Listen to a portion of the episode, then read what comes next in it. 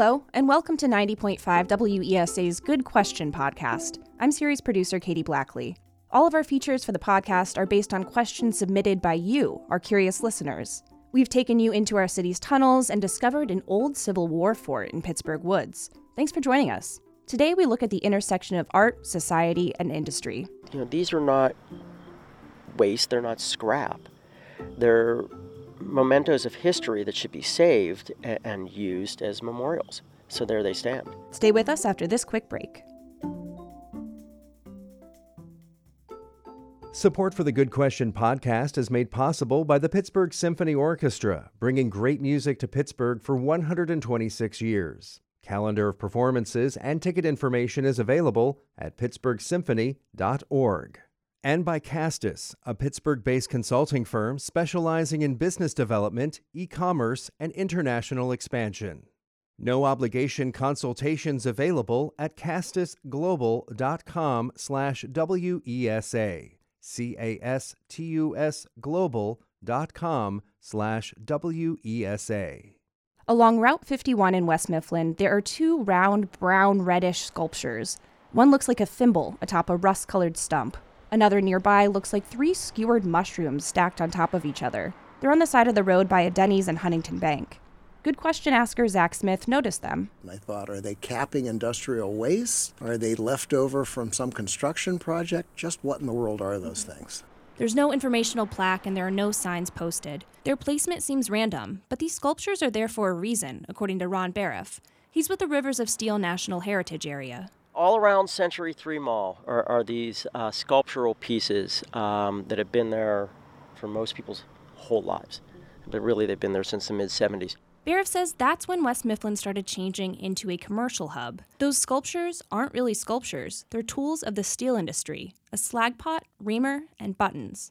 They were used back when the region was a manufacturing hub to move a material called slag. Really, what it is is all the leftover waste when you're making iron. So it is uh, silica, it's magnesium, it's phosphorus, and then it's limestone. Slag has traditionally been used for fill at construction sites, but Baraff says there was a time when trains would load up with slag at one of Pittsburgh's steel mills along the river, travel out to West Mifflin, and dump it. It's really rivers of molten slag running down a hill. It's pretty exciting stuff. People would gather as trains lined up at the top of the hill behind what's now Century 3 Mall and watch the slag pots flip over and pour out the orange and red goop. You did it with the family, you did it when you were on a date. It was just kind of that place to hang out and see this action. U.S. Steel kept dumping there until the late 60s and early 70s when it started looking at other ways to use the land. Those thimble and mushroom shaped tools were all part of the industry. The thimble shaped one is actually a reamer, which was used to clean the pots and the other three mushrooms are buttons. They're actually iron that was heavier than the slag and sunk to the bottom of the slag pot. The idea to make these into pieces of public art came from the mind of U.S. steel industrial designer Anatol Rachowski. He um, worked hard to apply an aesthetic to an industry that doesn't rely upon aesthetics. And, and said to him, look, you know, these are not waste, they're not scrap. They're mementos of history that should be saved and used as memorials. So there they stand. Baraff said when they were installed, everyone knew what they were. The industry was still booming at the time. Nowadays, it's different. Most people have no idea what any of that is. They drive past it all the time. They're a reminder of what shaped the region and of the items and materials that were so central to so many people here in western Pennsylvania. If you go online, you can find videos of slag dumps. It's quite a sight to see the rows of giant slag pots tip over and spill the molten red orange waste onto the hillside below. I guess I can see it being entertaining for a family or a date, but you tell me. Did you ever watch a slag dump? Let us know on social media at 905 WESA. We'll be right back after this quick break. Get Pittsburgh news and Pittsburgh stories delivered right to your inbox every weekday morning at 7 with Inbox Edition, a newsletter from WESA.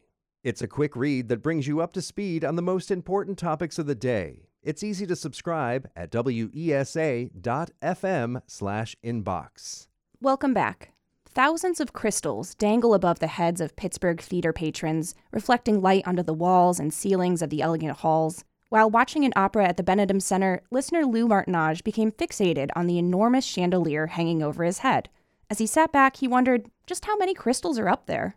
I'm fascinated by beautiful things, and crystals, you know, are, are sort of unique in that respect uh, that they uh, reflect the colors, and started trying to count them, and uh, that became impossible. But there is someone who has counted all the crystals within that giant chandelier. His name is Will Dennis, and he's been the theater electrician for more than 30 years. On a recent morning, Dennis recounted the history of the Benedum. It was originally built as the Stanley Theater in 1927, a place to show movies. It was renovated half a century later, and crews tried to stay true to the theater's design roots, including the Austrian crystal used in the chandeliers. So, a lot of the architecture that you do see is either original or replicated to be original. Dennis took on the project of maintaining the chandelier. He says one challenge was finding substitute crystals with shapes and colors that resembled originals.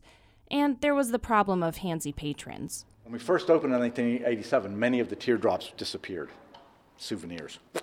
Um, so I soldered many of them so they couldn't be taken, and then I found them online for 65 cents a piece, and now I don't care, and now no one steals any. If he can't acquire a replica, he'll make small adjustments, like switching amber prisms for light purple, or using a teardrop shape instead of a bead. Wash off once I found these and I liked the richness of the color, I changed them as well as. On the main I balcony of the Benedum, Dennis brushes his fingers against the hanging glass of the giant chandelier. Its largest feature is a basket shape made of tightly strung beads, and candlesticks poke out of the top, illuminating the cake like layering in the center of the fixture. It's suspended 35 feet from the ceiling by a thick metal rope swaying about a foot from the floor very first time it flew in and we had the opportunity to clean it, I was astonished at how beautiful it is up close. I expect, expected it to be very big and garish and bold, and, and it's, it's very delicate for its enormity. This chandelier has more than 50,000 crystals and weighs about 4,700 pounds. We are counting crystals as any piece of ornate glass in the fixture bowls, petals, and beads. Dennis and his team clean the crystals one by one using a rag and Windex or other dusting chemicals. Down the street at Heinz Hall, 12 smaller ovular chandeliers look like they're embedded in the ceiling of the main hall. They look, you know, rather small when they're up there, but when they're down, they actually extend over uh, four rows or five rows of seats and uh, are massive. Heinz Hall general manager Carl Mancuso says, like the Benedum chandelier, they're made of mostly Austrian crystal, but he says they haven't counted the pieces. So we counted. In each individual chandelier, there are about 2,900 crystals, mostly strings of beads gathering at the center, where they layer into a flower shape. It takes a lot of coordination to care for the chandeliers at both the Benedum Center and Heinz Hall. Special rigs are used to lower the fixtures, and it takes about a week to polish all the glass. That's why they only do it once a year. Come with me now to Pittsburgh's Strip District, where massive stone pillars flank the entrances to the yellow 16th Street Bridge. They're topped with bronze winged horses, majestically raising their hooves to the sky and seemingly protecting the embellished globes behind them. That got one of our good question askers, Kaylee Gruby, curious. Gruby's an avid bicyclist and runner, and I've gotten into kayaking, so I'm often crossing bridges throughout the city. As Gruby crosses the span from the Strip District to the North Shore, she says she noticed something about the bronze ornamental globe structures, formerly called armillary spheres. The globes are wrapped by an iron band containing 12 animals to represent the zodiac. On one of the sides, the metal is oxidized, and on the other, it's not. Structures like this, made of copper or bronze, naturally change color over time, developing a patina. It's why the Statue of Liberty isn't the color of a penny and why the downtown Pittsburgh Koppers building appears to have a greenish roof. So I've wondered why that might be, if there's an air quality difference on either side, if one side was cleaned and then the other side wasn't. The 16th Street Bridge was completed in 1923. It's the fourth bridge to stand at that location, but more ornate than its previous iterations thanks to a push in the early 20th century to make new structures both functional and visually stunning. With air pollution on the mind, I contacted Cliff Davidson. He's a civil and environmental engineering professor at Syracuse University, but he spent more than 30 years at Carnegie Mellon University conducting research on air pollution. One study that we did was looking at the Cathedral of Learning and trying to identify what were the most important sources of pollutants that were soiling the limestone of the cathedral. The cathedral was built in the 1930s when Pittsburgh was still a booming manufacturing hub. When Davidson looked at the 42 story skyscraper, he noticed there was dark soiling on the lower floors, but it was less pronounced as his eyes moved up. Each side of the building was different too. We wanted to measure the concentrations of pollutants that were in the air around the building. They placed sampling monitors and air filters throughout the structure and also looked at old photographs of the cathedral. He says in the 1930s and 40s, dirty air particles kept sticking to the limestone. Afterwards, starting in the 1950s, 1960s, when pollutants were being reduced, the rain wash off was really dominating. And every year, you could see the patterns changing. Wind direction was also a significant factor in their research. The west and north sides of the building were much cleaner than the east and south. My guess is that on the 16th Street Bridge, that probably the direction of the rain in you know the winds carrying the rain against the bridge may be very important here in terms of the areas that have been cleaned by the rain and the areas that have not been hit quite as hard by the rain. To understand if the difference in coloration was from cleaning or pollution, I reached out to Allegheny County, which maintains the span.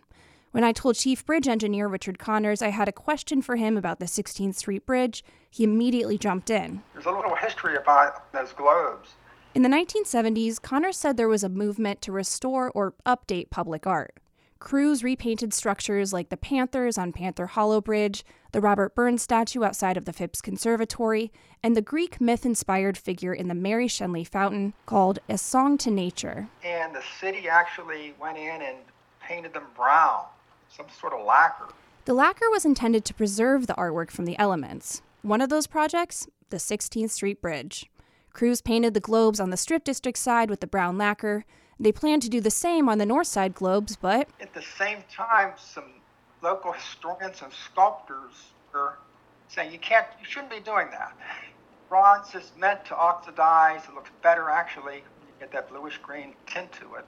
And so they stopped what they were doing at midstream, and here we are today. In this case, the differences in coloration weren't caused by air pollution, just some misguided art restoration. I always thought that can't we go up there and remove the brown lacquer from the downtown strip district side? But we haven't gotten to a project that size again. Until then, the armillary spheres on each side will always be a little different. In reporting this story, I was reminded that sometimes we mess up. Sometimes we think we know what's right for a city and its art, but we need a community of experts and advocates to get involved. That collaboration has always been key to Pittsburgh's success, and hopefully we can continue to be good neighbors and connect. Stories like this and all the features you've heard during the first season of our Good Question podcast rely on the knowledge and experiences of academics and residents and curious listeners. It's been wonderful spending this time with you. Be sure to rate the show wherever you're listening to it and check out all the great reporting from my colleagues on 90.5 FM and WESA.FM. Special thanks to Patrick Doyle and everyone at Pittsburgh Community Broadcasting. I'm Katie Blackley. Stay curious.